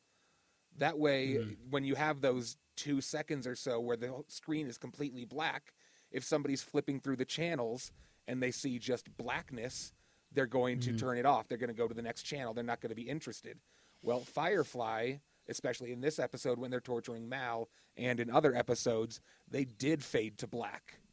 So that's uh, that's one of the rules that Fox has is don't fade to black, and Firefly did it anyways, which kind of helped forge those issues against them, and that's why it got replaced by American Idol. Fox sucks. That's why they're not well, around and it makes anymore. like it makes better cinematic sense, right? To Oh, have the it fades. does. Like it's it's But like you're watching a small movie. Just because it makes cinematic sense doesn't mean it's going to make them money, and that's what it comes No, I- down to. Yeah, It's No, I- it's I all smell about money. It's all in. about ease, yeah. and that's why. So not only struggled. not only does um not only does Zoe not blink as Mal gets his ear cut off, she also doesn't blink the whole time she's leading Wash out of the skyplex until they get through the door. Because she's then badass. she's like starts blinking and leans down. She's like, "Hey, are you okay?" yeah. He's like, "He's insane," and she's like, "Wait, you're talking about Mal?" like, I lo- really love that exchange between them. That was very well done. Um, also, Josh, if you want to throw up your Jayne banner again, um, yeah, actually, I, I when did- Jayne sorry, says- I was- when Go on. Jayne says, "What are we gonna do? Clone him?" Ugh, yeah, That- I wanted to bring that up. I laughed a lot, but oh yes, Callie D. To your point, this episode does confirm that Niska's accent is Slavic because he gives his orders out in Czech. So it's there's no more ambiguity around that, even if you and I suck at hearing it. Um, but it's not Jayne being Thanks, dumb. That's Jayne's way of saying, "Cause I know you ain't planning on going back for him." Like, if you look at his face, he's not going, Oh, can we clone him because we have his ear? Like, he's not dumb. He's going, wait, you're saying we can maybe clone him, right? Because like you're not saying that we should go back. There's no way that's what you're saying. He just didn't say that. He was just implying it. I think Jayne is not dumb. Jayne is being very, very smart, actually, in that scene. What do you- what's what's your take on it, Josh and Kylie? Um, you know, I don't know. I d- one of the things that I did notice is that Jayne actually didn't say a whole lot in this episode at all. Um, which kind of makes sense because the last episode was very heavily about him. Um, so I, I don't know. It was kind of hard to read where he was at with all that. I just immediately wrote, Yeah. "Is Jayne dumb?" on that because I, I just assume that there probably is cloning in the Firefly verse, but that their dinky little Serenity ship would never be able to do that, no matter how smart their doctor was. So I, I don't know. I just yeah, and yeah, I I have right here. What are we gonna do? Clone him in parentheses. Is Well- Jayne dumb? That's all I wrote about that because, I mean. They faced worse. That's Why wouldn't they go back for him? I- Yeah, is what I'm exactly. wondering. and Jayne's always up for a fight. So why are you why are you backing out by just Yeah, just go you know. get him. But this is but but this is Niska and he knows because he remember earlier Badger. he's like, well, we might have not a been able Reaver, to-" though. right. He's like, you know, maybe we could have done this if you hadn't thrown that guy through the engine, like, which is like not really in character for him to be like, you should have been less aggressive. Yeah. Like, Can we talk about how Um, this probably wouldn't have ever happened if Zoe would have went in the first place? Because of the fact that well, I that's mean, the look, point that- of the episode. yeah, and and like I don't know. I don't know. I just I just think if Zoe would have went in the first place, she would have caught that red dot on the dude's head. They would have probably gotten out of that situation a little Right. bit quicker and they wouldn't have gotten captured and probably would have gotten away with the money and the meds. So like it's Yeah. Well, know. and they may have been able to go ahead, Jake. Go on. Okay. Uh, I'm just back on Jayne. Uh, I don't think he's. I don't think he's as dumb as he wants us to believe he is. I think he uses it to his advantage, Yeah, we- so that people kind of underestimate him. Um, yeah, that's just all I had on that. and I, I think that's Fully that's been a recurring theme for us Um, too. Is that he he comes off as dumb. Like I think in the first couple episodes, I was like, "Is this guy for real right Yeah. now? Like, Right. does he have a condition? How did he survive this But- long if he's that dumb? Yeah. yeah, but yeah, and the more that we watch the show, I, I think the more that his motives are revealed. That you know he's not dumb. He's just waiting for the right opportunity. Right. Mm-hmm. So, And he's saw in the very last smart in his own element. right. Yeah. So, So I wanted to. You revealed the ear earlier, or how uh, I guess specifically how Jayne reacted to the ear. mhm. I think everybody had a very interesting reaction to the ear. Kaylee was kind of like, "Oh no, Captain!" Ah. Shepherd Book. This is the only time in the entire series where he does the Chinese swearing. And it's a lot of it. Yes, it is. yeah. Jayne is What does he say? relatively A lot. Shan na woon cha pao hai hey. Oh, you don't you don't have it. Whoa, I was- bro. I No, I do. had it. okay. Okay. But uh, I just I thought the reveal of the ear was a very interesting Yeah. moment in the entire for everybody, not just for Jayne. Oh, fully agreed. And to, for Simon to just be all business, right? Like, yeah, I got this. This basic plastic surgery. As long as there's still a head, I can totally pull this off. Not a big deal. Um, my next note was, oh damn it, the score got me. I wasn't tearing up about the rescue until the score kicked in when Kaylee, Simon, and Book were loading up their guns, and then I was like, oh, now I'm tearing up because she goes, if it was any one of us, Captain do the same thing, and the score is like one and I'm like, oh, I love. And I love in that how uh, Wash has the smallest gun. He hated that. Oh, uh, what did I write down for that? Oh, haha, Wash got a noisy cricket. He's Yeah. a badass Yeah. now. and he gives that super great line and then goes ka-chink. Yeah. But then we we hear a proper racking and we look up And there's and what do we see? Vera, Jayne and Vera. my Vera, love yeah. is a fever. My love. Any chance? Ah, so any now chance we Vera have- gets right. Yes. So now we have Mr. and Mrs. Wash and Mr. and Mrs. Cobb on the rescue team. Uh, Oh look! Hell I- yeah. In all capitals, I wrote, "Oh look, guys, paddles," and then he Yep. resurrects. then he resurrects Malcolm. I Uh, like moving the right uh, along when Wash says, I like the very you know late '90s, early 2000s cliffhanger to the commercial, where it goes, "He's dead." Fade to black. It's like, all right, I'm gonna go get a soda real quick. Yeah. "No, Michael, it's not part of my trick. Next time, it's part of my illusion." exactly. Right? Like, exactly. um, But I love his his. Oh yes, if you die, I cannot kill you and make you suffer. You know, that was such a Bond. he- Two he- days This at guy's a. Bond villain, and Yeah. I'm cool with it. Like I'm I'm cool with him being a Bond villain. I'm God, okay with and it. I and I Um, loved uh, Mal bringing up, "Haven't you killed me enough today? Can you just back off?" like, and I thought He about it. I never was like, "Oh yeah, he loses- he did kill him." So when when Malcolm Reynolds is in a certain kind of situation and his adrenaline hits a certain percentage of his blood, he goes into um, what I like to call one-liner mode, Mm-hmm. where all he knows is right, wrong, and one-liners. yeah, and that's looks it. like business isn't running as much as crawling away. You want to meet the real me now? That was Yeah, that was pretty tight. I was like, "Oh my god, he's and he's, I'm all he's out of to- chewing gum. yeah, yeah. yeah. During the whole So- shoot off, uh, the shootout scene, uh, there was a moment. It was like it's such an early 2000s action show type thing, but Zoe does like a sorry, Zoe does like a flip The Tomb Raider moment. and then yeah, Yeah. and it's like why didn't anybody just shoot her while she was flipping like flipping around. like, there was literally it a guy that poorly- just watched They were in It was a bad cut. It, it was a bad cut. Like when she stood up, the guy who was gonna get shot was like, "Oh, hey." are Get out of gonna- here." Oh, you are gonna shoot me. Okay, and then she If shot him. if Shepherd Like, Book didn't was- take the yeah. week off last week, then that wasn't a bad cut. That was just the But men was- in awe. It was a perfect Tomb Raider role where she un- Yeah. where she pulled her guns out. Like, yes, it was stupid, but she pulled it off so well. I really, I really, really. We've now now we've all done the motion, so um, I really liked. I really liked that.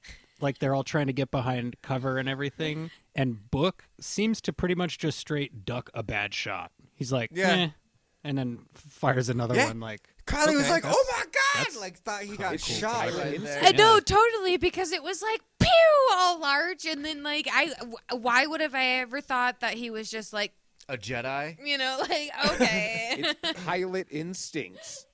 He can Here's- dodge bullets here's- because he's a pilot. right here's here's my next one, you guys. More like Shepherd Boom. Am I right? Am I So right? They all end with "Am I right?" Yeah, I like and I liked the whole. He doesn't kill people; he shoots their kneecaps so they fall and hit their face on something hard and die. Yeah, that was brutal. like, I won't kill you, but the fall might. That's on God. That's on That God. one's on God. Right. Whatever happens after your kneecaps are gone it's on God. I'll read you your rights and shit, but should've- like, You're right. they were they were very close. Zoe almost had like that shepherd. Uh, promise me you won't kill anybody. Yeah. I swear I will not kill anyone. Like it felt that way. And then uh, Um, Jayne was also running in there like double fisting his giant guns. that looked Mm. super cool too. He had Vera in one hand. He had another like giant pistol aimed out way in front of him. no they all doubt, looked. no doubt. They all looked like superheroes. Sorry. Yeah, it's gonna be really hard for me to pick an episode title this week, you guys. Um, I feel like that's on God. Should be. when Wash when Wash says right behind you, baby, I really feel like Zoe should have turned around and went, "LOL, I'm Trinity from the Matrix. You're the guy who works at the software company with Thomas A. Anderson." Like, I've got it. You don't need to come with. It's fine. Just stay here. I'll be back in 20 minutes. We did laugh Um, at that part though. Gosh, And and I- everyone came out in this just like that, just coming out like, Mhm. brah, brah.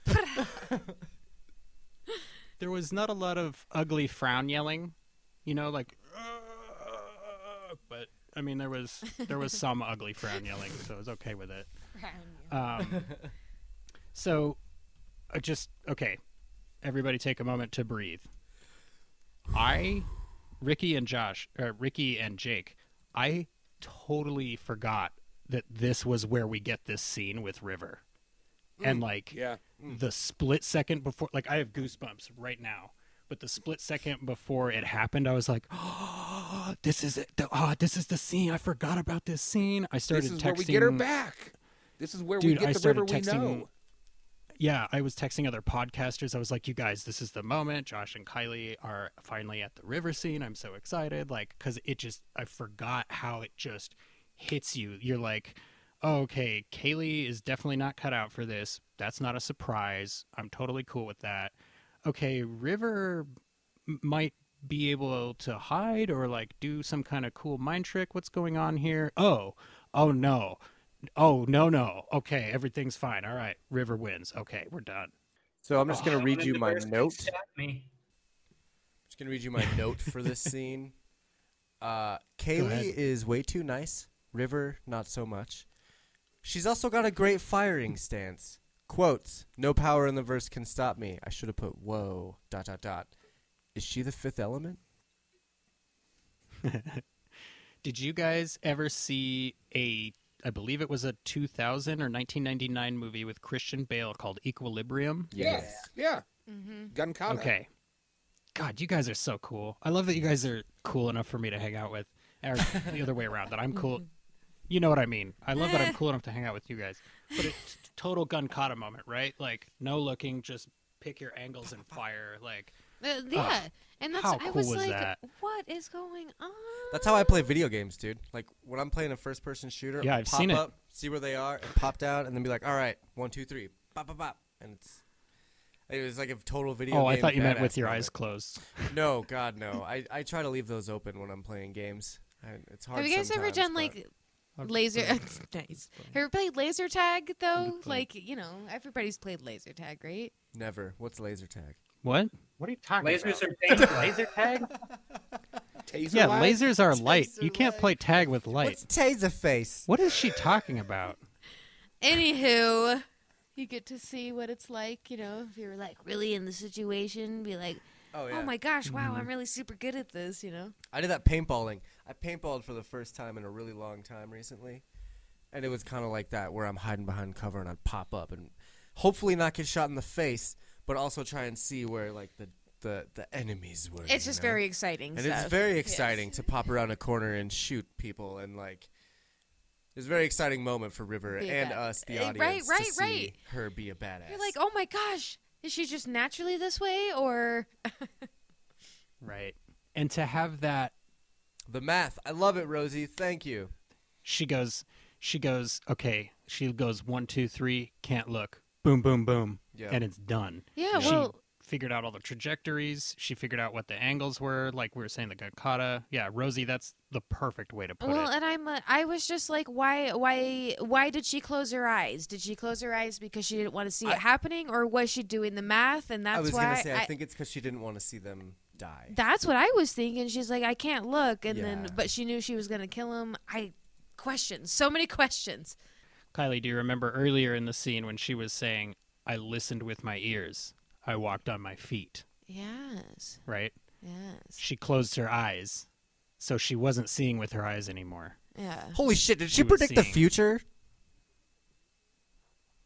So that's what I'm right. So she's walking on her feet instead Yeah. of remember that scene that we got earlier where she's like, "Oh yeah," sh sh it's like you get this camera going through the ship in uh, Bushwhacked, and she goes, "There was screaming here, there was violence here." Right. And it's like we didn't see her leave her room; we saw her in her room, but we also, you know, she's like, "I walked the whole ship." So in this Yeah. scene, in this episode, she says, "I was walking on my feet. I was listening with my actual, listening with my ears, looking with my eyes." You don't have to specify those things unless you have other ways to listen, move, and see. Right. Right? Yeah. Yeah.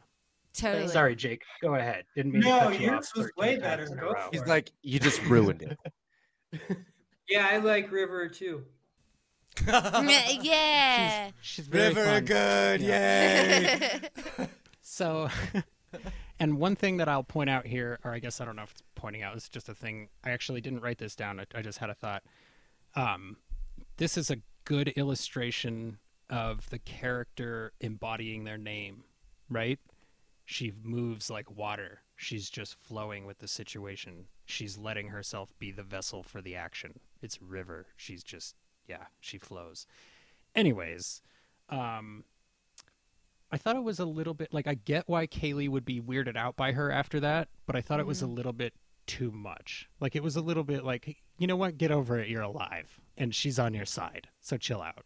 But for me personally, I, thought think it a was really much. traumatic for Kaylee. Like, I think that uh, first of all, she would have had a hard Mm-hmm. time no matter what the surroundings were or what the people around her's actions were.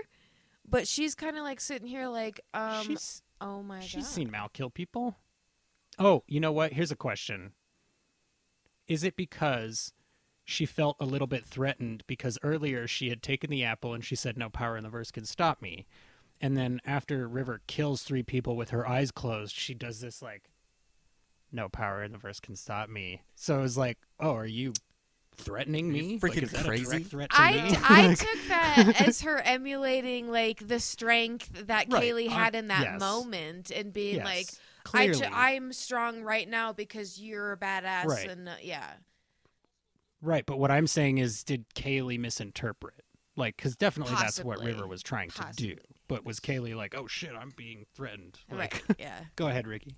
There's a difference between Mal or Zoe or Jayne killing somebody and little River who's just been, you know, relatively innocent, who's been just kind of stuck in her own head and also been very friendly with Kaylee, whereas Mal and Zoe and Wash and Jayne are friendly with Kaylee, but they aren't friends with Kaylee the way hmm. River is. So I think that's a significant portion where Kaylee's like, I thought I knew River a little bit, and I certainly didn't know that she was capable of this.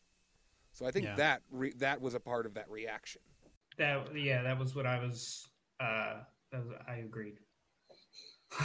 my my main thought was going to be okay. Well, what if you and Ricky are walking down the street and then you get mugged by somebody and Ricky just you know snaps their arm like Jason Bourne or something? How are you going to feel about Ricky? My God, Like- Ricky! It's going to be you know would be like, I'm somebody hanging that out with you know more, man. trust- Somebody that you know I and would- trust, but you don't know them anymore. Uh, right, right. Like I would be uh, like, I would be like, dude, I didn't know that you had such uh, violent hobbies. I didn't know you were the one. We like Like, do yeah. some cool shit.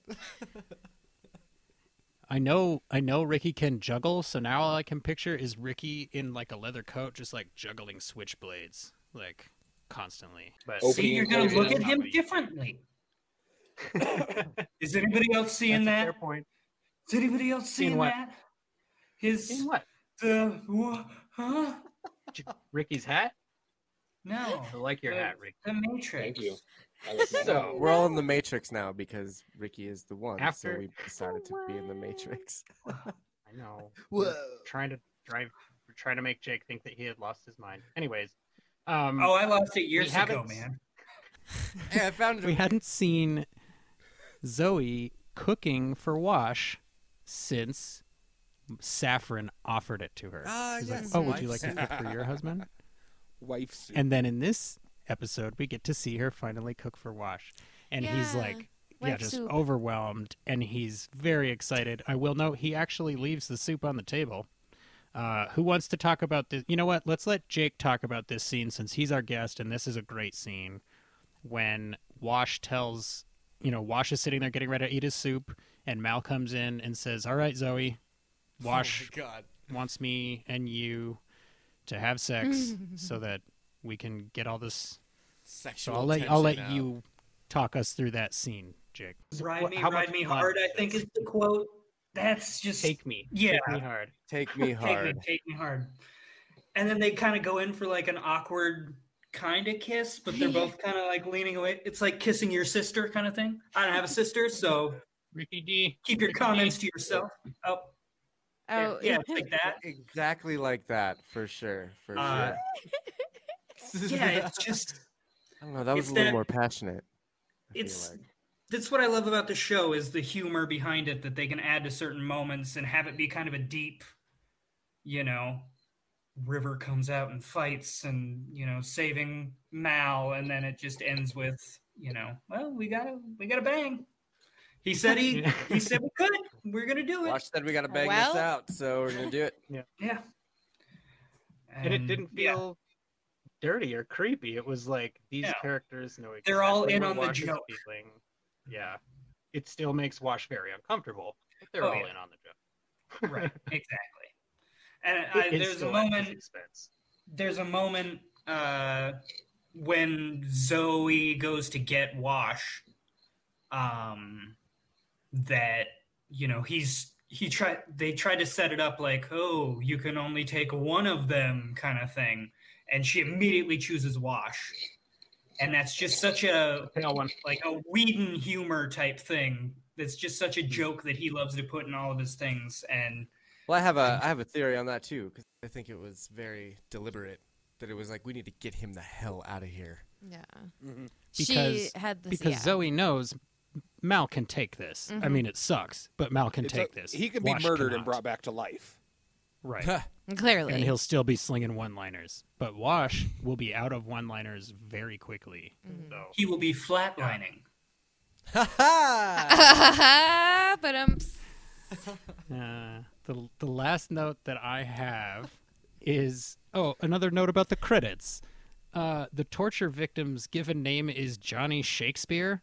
I don't think so. That's the fakest name I've ever heard in my life. Johnny Shakespeare. You can probably find him on Get out of my face with that. I mean, that's that's definitely a screen name, but like, why would you pick Johnny Shakespeare as your screen name? Because he My name comes from is. Johnny Shakespeare, and I'm here to torture. I don't Yeah. know. No, he was the torture victim. yeah. well, Is it? What's my He scene was the victim. That's right. My bad. So he would come in. Oh, oh, you're right. I'm sorry. No, I missed the joke. I'm stupid. Um, do you guys have any notes from the episode before we jump into our segments? Let's have Jake go first. Jake, is there anything from the episode you didn't get to talk about that you really feel like you got to talk about? Um, I just got- the thing that I hate about the show is that specifically this episode. I don't I don't hate any of it, but I hate it because it started so many questions for me of just like, okay, what's books past? What's that about? That's something that I'm, you know, constantly. I'm so excited to now. learn about sh- uh, books past and you know what's gonna happen with River, and I'm I'm really excited to see more Reavers in the next season. Exactly. Yeah, we've got lots of time left to figure It this just- all out. It just there's just so many unanswered questions from this episode. We get that I- in season two, though, right? yeah, season Yeah. two. Tight, tight, It's called Pumped. Dollhouse. pumped. Oh, you watched Dollhouse? Thank you, Jake. I didn't watch it. I just know God it. damn it. I just know pop culture things. I, I was gonna make a Dark Angel Uh, joke earlier, but I wouldn't think I- anybody would I was- get it. Oh, we would have gotten. I feel like yeah, I think Ri- Ricky Ricky, actually would- brought up Dark would have Angel in the first episode. I saw Yeah. like 7,000 commercials for Dark Angel, but I never watched it. Well, and I think that he brought that show up. So, uh, Josh and Kylie, do you guys have any other notes? Yeah. Um, my I last do note, not. Josh does though. Uh, the comedy in this is still top notch. Um, Oh, yeah. and that is, gosh, it's so predominant when they're going to save the captain and he's fighting, uh, you know, whatever his name is in the shaft, in the Palpatine shaft, and he's and, and Zoe's like, no, no, no, don't shoot. This is something the captain has to do for himself. And you just hear in the background, no, it's not.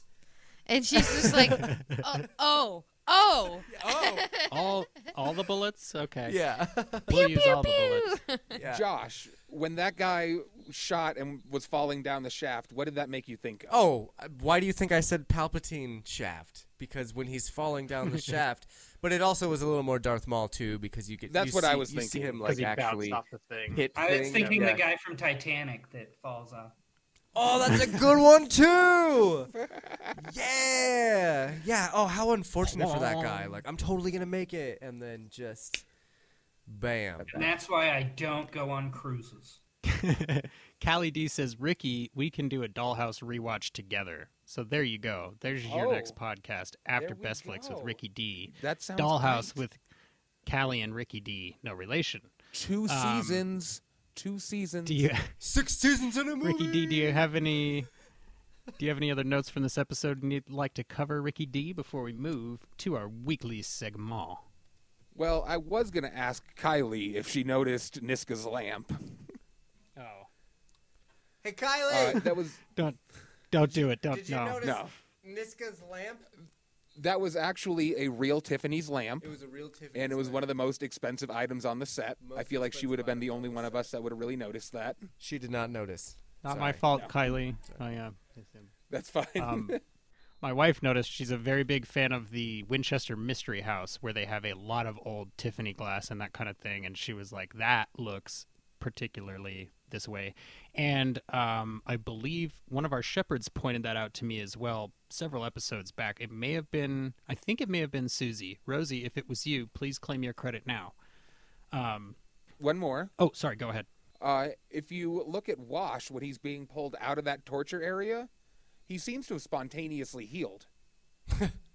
He's the wolf There was a lot of out of order shooting, and Mm-hmm. they shot his rescue scene before they filmed his torture scene. So while he's being tortured, he's got a bunch of cuts on his face, and he's got a big black eye, and all this stuff. And when he's just kind of walking away with Zoe, or I guess being carried away by Zoe, he's in pretty decent He's shape. He's not looking like he did in the torture area. Well, I guess I and he was not- that, but nah. I I noticed it immediately, but what I noticed was that he was far less shiny once they got through the door. Like all of his sweat was suddenly gone, and he was Yes. like, But that was kind of the. I mean, I didn't That really. fear sweat much runs off quick.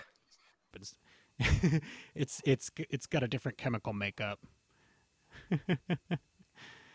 but uh, anyways, I think since Kylie, Ricky, Josh, and Jake don't have any more episode notes, we are going to go ahead and jump right into our first segment of the week, which, as always, is going to be Simon Says.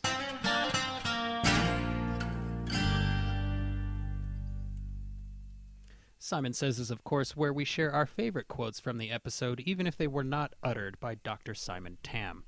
Now, I'm going to attempt to maintain this format going forward, where I always have the guest go first, because that is, of course, the polite thing to do.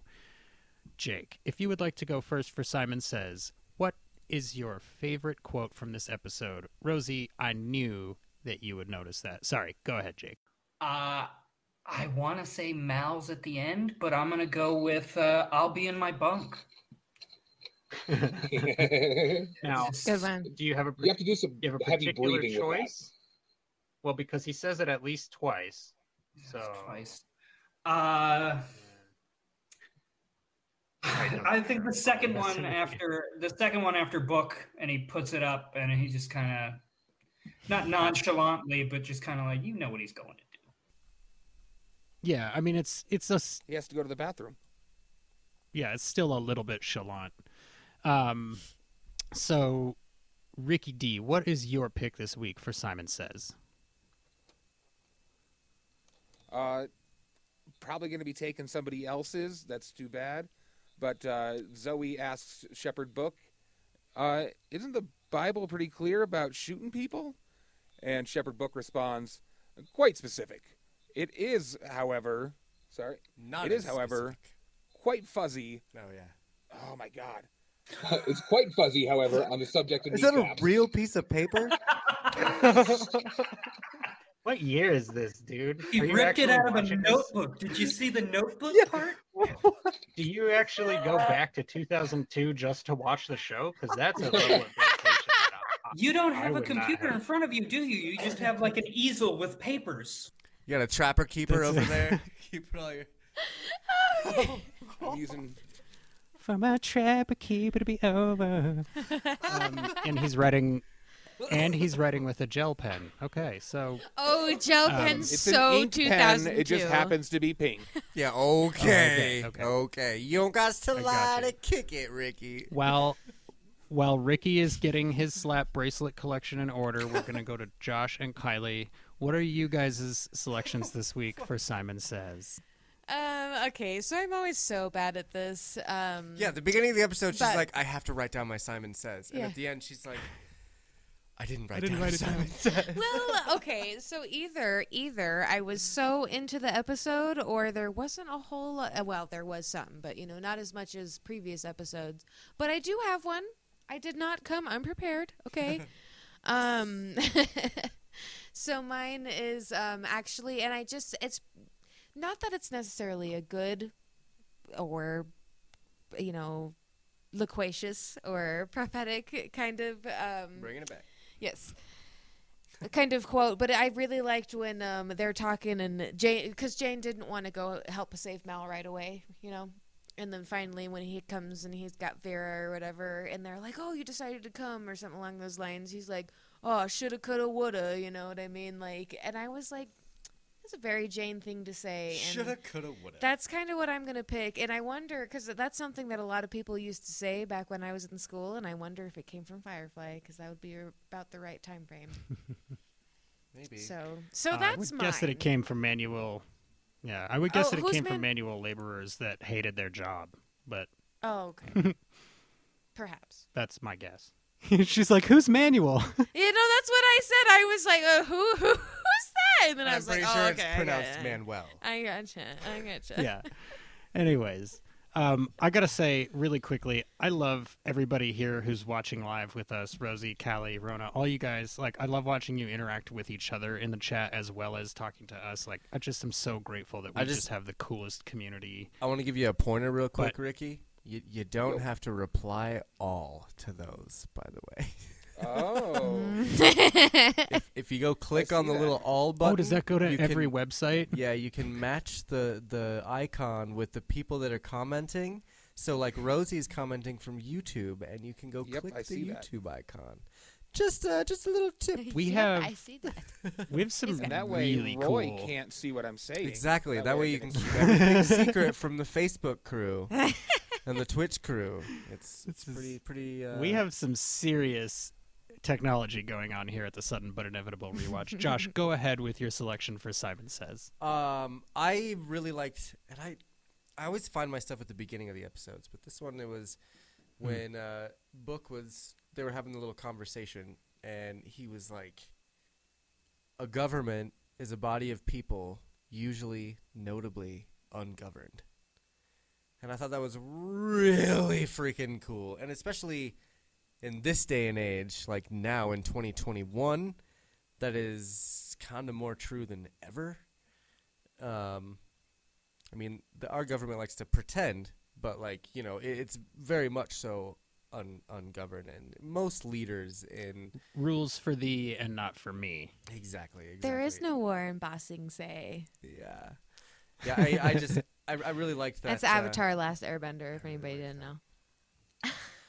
I did not, I but didn't. Airbenders coming back. Just uh, to let you. I know. That's why I just watched it, and that's why I said it's just it's so relevant in all sorts of archetypes of stories. You know. Yeah, for sure. So But I just And it's a a good pick, Josh, I think, because it that. it really speaks to like Joe the, Pens. the whole atmosphere and like the themes of the show, right? Like here's Mal always trying to escape the government. He just wants to be free, this, that, and the other thing. It's very it's a quote that encapsulates a lot of what's great about the series. Kylie's Um, team Kylie. For me, yeah, Callie's definitely team. I Kylie right have now. Just saying. I and I'm I can't dispute that. I have like I said I've never seen The Last Airbender, so I'm not gonna say anything disparaging about it. Yeah, man. What are you Well, doing? Callie, I know, but I'm I trying to get the first one, so one of the next seasons of Sudden but Inevitable to be on Avatar: Last Airbender. So, so put a bug in But it's Jesse's so ear. many seasons. Yes, No, it's well, not. And there's and there's got to be a rule. to Nothing it, is too. written in stone. Nothing is written in stone. Well, we are going to do this forever and ever and ever and ever until we die. for the rest of our lives. so, So, for me, uh, I think I have I have a couple, but I think if I had to pick one, it would be when Wash and Mal are in the shuttle and they're kind of arguing back and forth. Wash says, "I've been in a firefight before. Well, I was in a fire. Actually, I was fired from a fry cook opportunity. I can handle myself. Yeah. And it, it just was like, Cute. again, one of those illustrations of, you know, some of the characters have an excellent vocabulary and know exactly what they're doing. I definitely misread that comment. I'm going to blow right past it. um, the other one that I had was um, I really like that at the very beginning, uh, speaking of quotes that could encapsulate the entire series, right? At the very beginning, Simon says, sadistic crap legitimized by florid prose. That could describe Firefly itself, right? There's a lot of violence. There's like half formed ideas. The characters have ideologies that aren't quite, you know, fully there, but it they talk real pretty and everything looks great and it's a lot of fun to watch. So I just thought that that was pretty cool as well. Um, the other thing that I found really cool about this episode when I was watching it was that I had to keep like reaching over to my bedside table and putting on my sunglasses because this episode, Ricky, is so shiny. How shiny is it?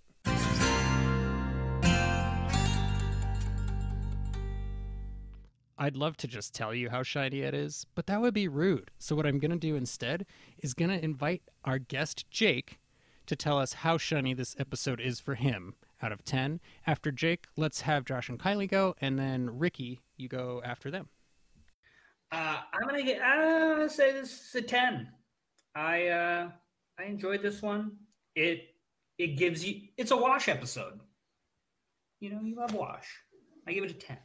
I dig it. Awesome. I would agree with that. Um, I'm not going to quite give it a 10. I think I'm going to go with a 9. Um, but it was definitely very notable, very memorable uh, type of episode. Kept you on the edge of your seat. You got to see a little bit more progression of River, which we've all kind of, you know, well, Josh and I um, have been kind of waiting for just to kind of see how that develops. So I think you got a little taste of all the things that you're kind of waiting for. And I'm just excited to see what happen next, happens next. Yeah. Um man, I I'm gonna probably go with a nine as well. Pretty much all those reasons. I I I, I just I liked it. I was It's a good one. it was it was yeah. That's So all you- I got. I believe that would be ahead of your score for last week's episode, right? I think Yeah, last week you did an For me, it 8.3. was. Yeah, I was I like, So you both like this episode more? yeah, yeah, yeah. yeah, I definitely liked it better than last week's episode, but it's not a ten for me like uh, out of gas was. Uh, correct. Yes, agreed. So cool. Go ahead, Ricky D. I mean, it's got to be a 10. This episode kicked butt. It was funny, it was heartfelt, it was it pulled on heartstrings. This episode was amazing. I'm going 10. So, um, I guess there's no way to like prove that this is true, but I write my my personal rating down before we do the episode and before I hear everybody else's rating. Um, and I can, I guess I could try and turn the thing, but just trust me when I tell you, I actually wrote this rating down as a 10 out of 10 as well.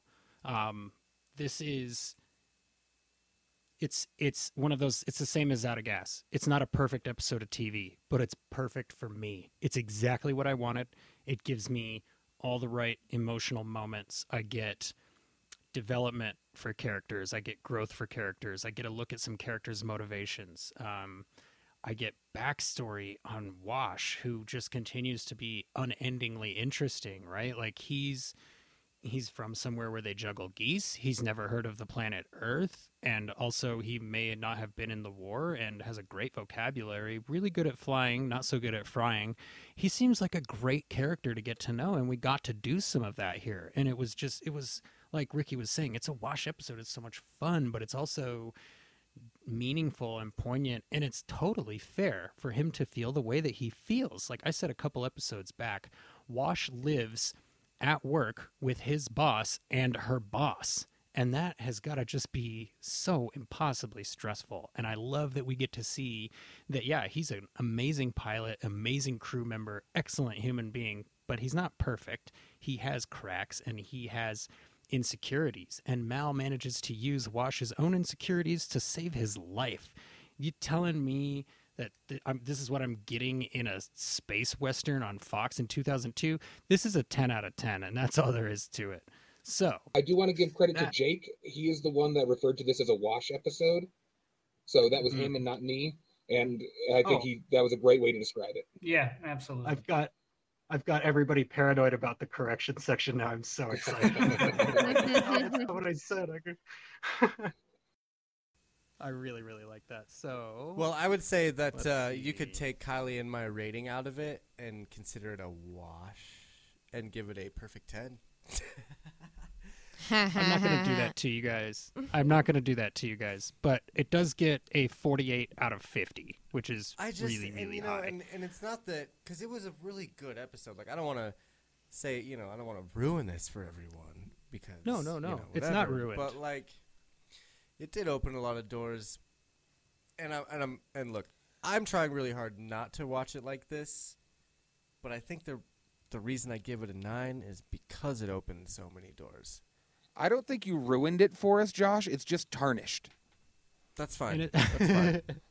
no, I would say I would say that But the that's- reason that I'm really glad that I went last is because I wanted Josh and Kylie's on, honest opinions on this, and they're looking at it from a different perspective than we are. And I think that's really important to take into account when we're hearing these ratings. Not that anybody has ever been like, "Why are Josh and Kylie's ratings so bad?" Because nobody has done that ever. But my point I- being, if you guys were to like, let's say you guys drag this episode and you're like, "This is a three. What are you guys talking about?" I still wouldn't be mad at you. I'd be like, "Oh, that's very interesting," and I'm very interested to see what you think on a rewatch. So, uh, I have done the math now. This puts us at a 9.6 out of 10 for this episode. Very, very good score. I don't think you guys tarnished or ruined anything personally. I think that's I- well, a I great mean, score I- for this episode. Everyone seems to love this one so much, and it just, for me, Out of Gas was my favorite episode so far. That one, hands down, has been Yeah. the best Well, episode of this season, and this episode just didn't capture me as much as that one did, and that would be the reason. And- you know, and like you said, a rewatch will probably change my mind, but Right. And the reason I bring that up is because we have more attached to it. Like I was saying, you You know, 20 years oh my of gosh, they're about to get the river scene. Yeah, you know, they're going to get the river scene and you guys are like we've been kind of waiting for this river scene. When's it? Oh, okay, here it is. Cool. And I'm like, "No, this is like very and you're like, "Yeah, we've been waiting." Like so I that's we why knew I she was a badass. We thing, just and I- wanted to see it. yeah. And I really appreciate having two first time viewers with us. That's, I mean, you guys, Josh and Kylie, you're the impetus for this show. Like, it could be Uh, argued that you're the heart of the show. Ricky is the brain of the show because it was his idea. And I am the hairline of the show. He has the and the mouth. facial hair. And, and Jake is the pants. Jake is- Jake is the pants. So- I, I don't want to say I'm I do need sponsored, to make an announcement. I have an important announcement. I didn't throw it out there when I gave my rating. This is my favorite episode. oh, okay. Oh, I would not have guessed yeah, that. I. We were Yes, concerned. this is my favorite episode. Yeah, yeah, yeah. So this is my favorite episode. Absolutely.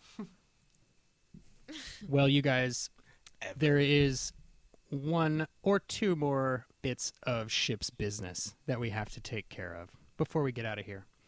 The first bit of ship's business is, as always, the sudden but inevitable shout out. Now, last week, I when we went live, a very good podcaster friend of ours who's also local to our area happened to be going live at basically the same time and we both figured out after our shows were over like oh hey i just missed your show because my show. So can i watch like it being you in know? a band, dude. and i had yeah and i had this person on my list for the shout out and i just i i missed it because i think what happened was i thanked somebody and josh was like let me pile on some more thanks because we love this person and then i just skipped it when i was reading back through. So this is me rectifying that the first person on the sudden but inevitable shout out this week is at unstyled b on twitter and that's actually pixie which is uh, pixie is one of the co-hosts of next on stage one which is a podcast about the adult entertainment industry. Pixie and her co-host have over 40 years of experience in the industry. They know what they're talking about. They've known each other a good while. Their show is very fun very funny definitely not safe for work. Um, pixie has liked retweeted suggested our show like countless times like i literally cannot keep track of the number of times she's retweeted or told somebody to listen to our show when they ask for recommendations and it and she does this for every podcast that she follows on twitter. It's not like we're special or something. She does this for tons of podcasts every podcast that she follows.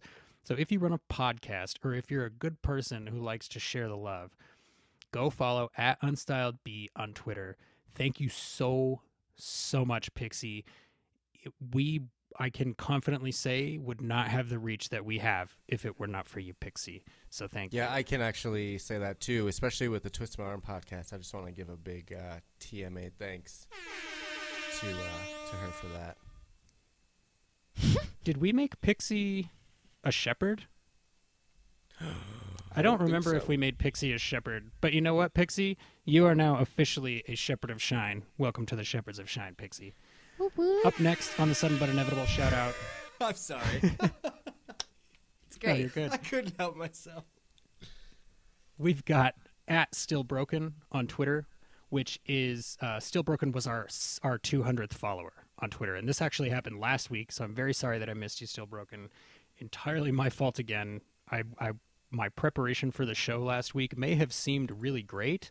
I don't think it did, uh, but it was not. So I, I was trying to make notes at the last minute, and I missed your name, and I'm really sorry about that. I want to say thank you personally for being follower number 200 for us on Twitter very cool, very big moment for us. I think right now we're at 246. So if anybody has 54 friends on Twitter, you know where to send them. Um, I'm going to open it up here. Josh, do you have anybody from the TMA network socials that you would like to shout out this week?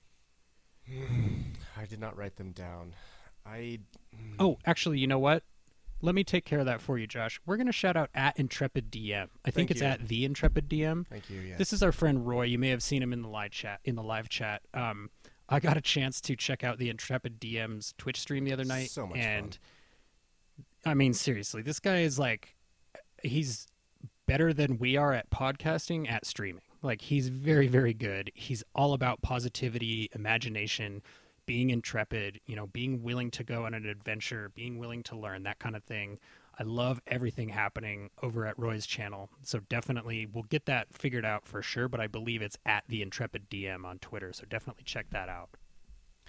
I mean, we just I've had a kind of a plethora of new followers, and I I know that a lot of that is due to this show and the followers that we have for SBI. So Mm. I do appreciate all the new people that are paying attention to the network now, because it's you know with sudden but inevitable, there's there's a lot there's a lot more underneath the surface, you know, and it's it's really nice to see other people engaging in the Marvel Cinematic Monday, also known as Marvel Canon Madness.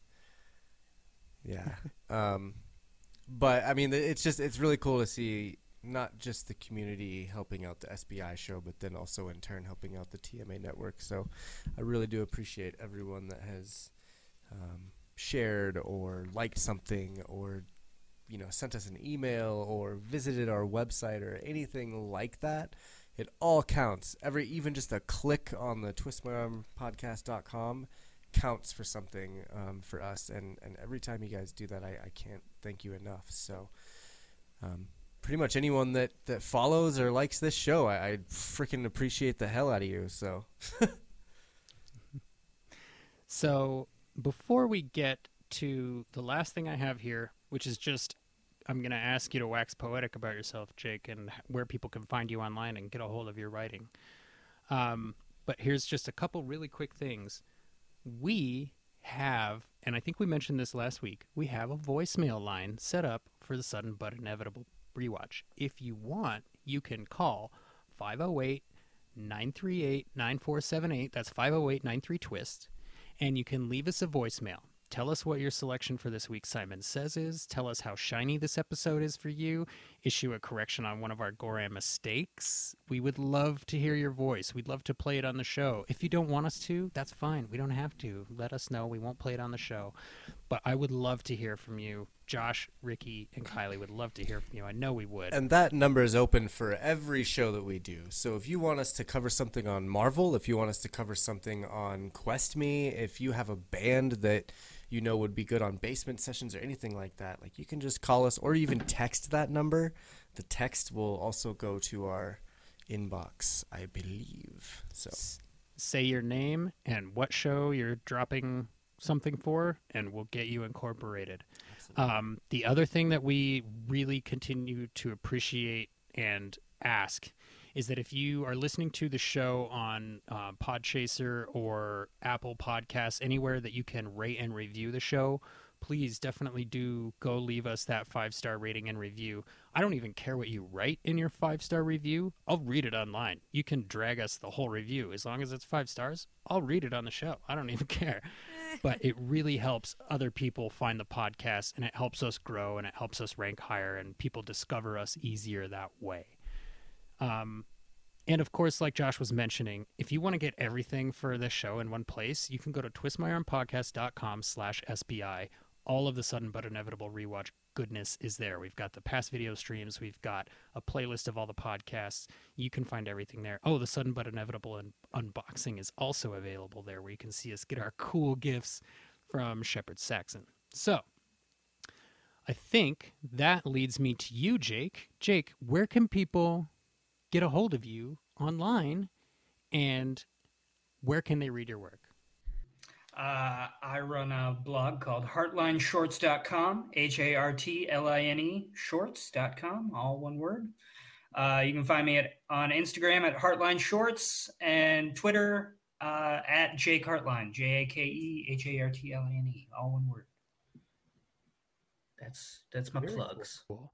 And if you go to if you go to our Twitter, you will see Jake there as well because we have been retweeting his stuff this week in preparation for tonight's appearance. Yeah. And and honestly, like I was saying, go read Jake's work. It they're like five, ten minute reads. They're definitely worth your Mhm. time. You're gonna get feels out of it, I promise. Um, looks like we have our first ever text message to our question line. It says, Is Ricky D. Oh, I'm not going to read that. That's discouraging to Ricky D. Somebody Yeah, just texted us an insult. Yeah. about Ricky D. Who would do that? That's mean. Rick- I can't Ah, believe somebody would hilarious. insult Ricky D through our text line. That's mean. It's hilarious. It was Ricky. D. So, It's- I I, I already know what my you grand mistake is would going like- to be next week. So if you would like to insult Ricky D through our text line, you can hit us up at 508 twist You can follow us on Instagram at Sudden But Inevitable Podcast. I think we're six to eight followers away from 100 on Instagram. Would really appreciate going over the hump there. Um, you can follow us on Twitter at Sudden Butt. And as I mentioned before, you can get everything all in one place at twistmyarmpodcast.com slash SBI. Josh, go ahead and hit that music. As always, I have been your captain this week, Jesse. And I would like to say thank you to our guest, Jake, for joining us. So, with that, I'm Jesse. I'm Jake. this is Ricky D. Best flicks, Ricky D. I'm Josh. I'm Kylie. Josh, take us out of the world.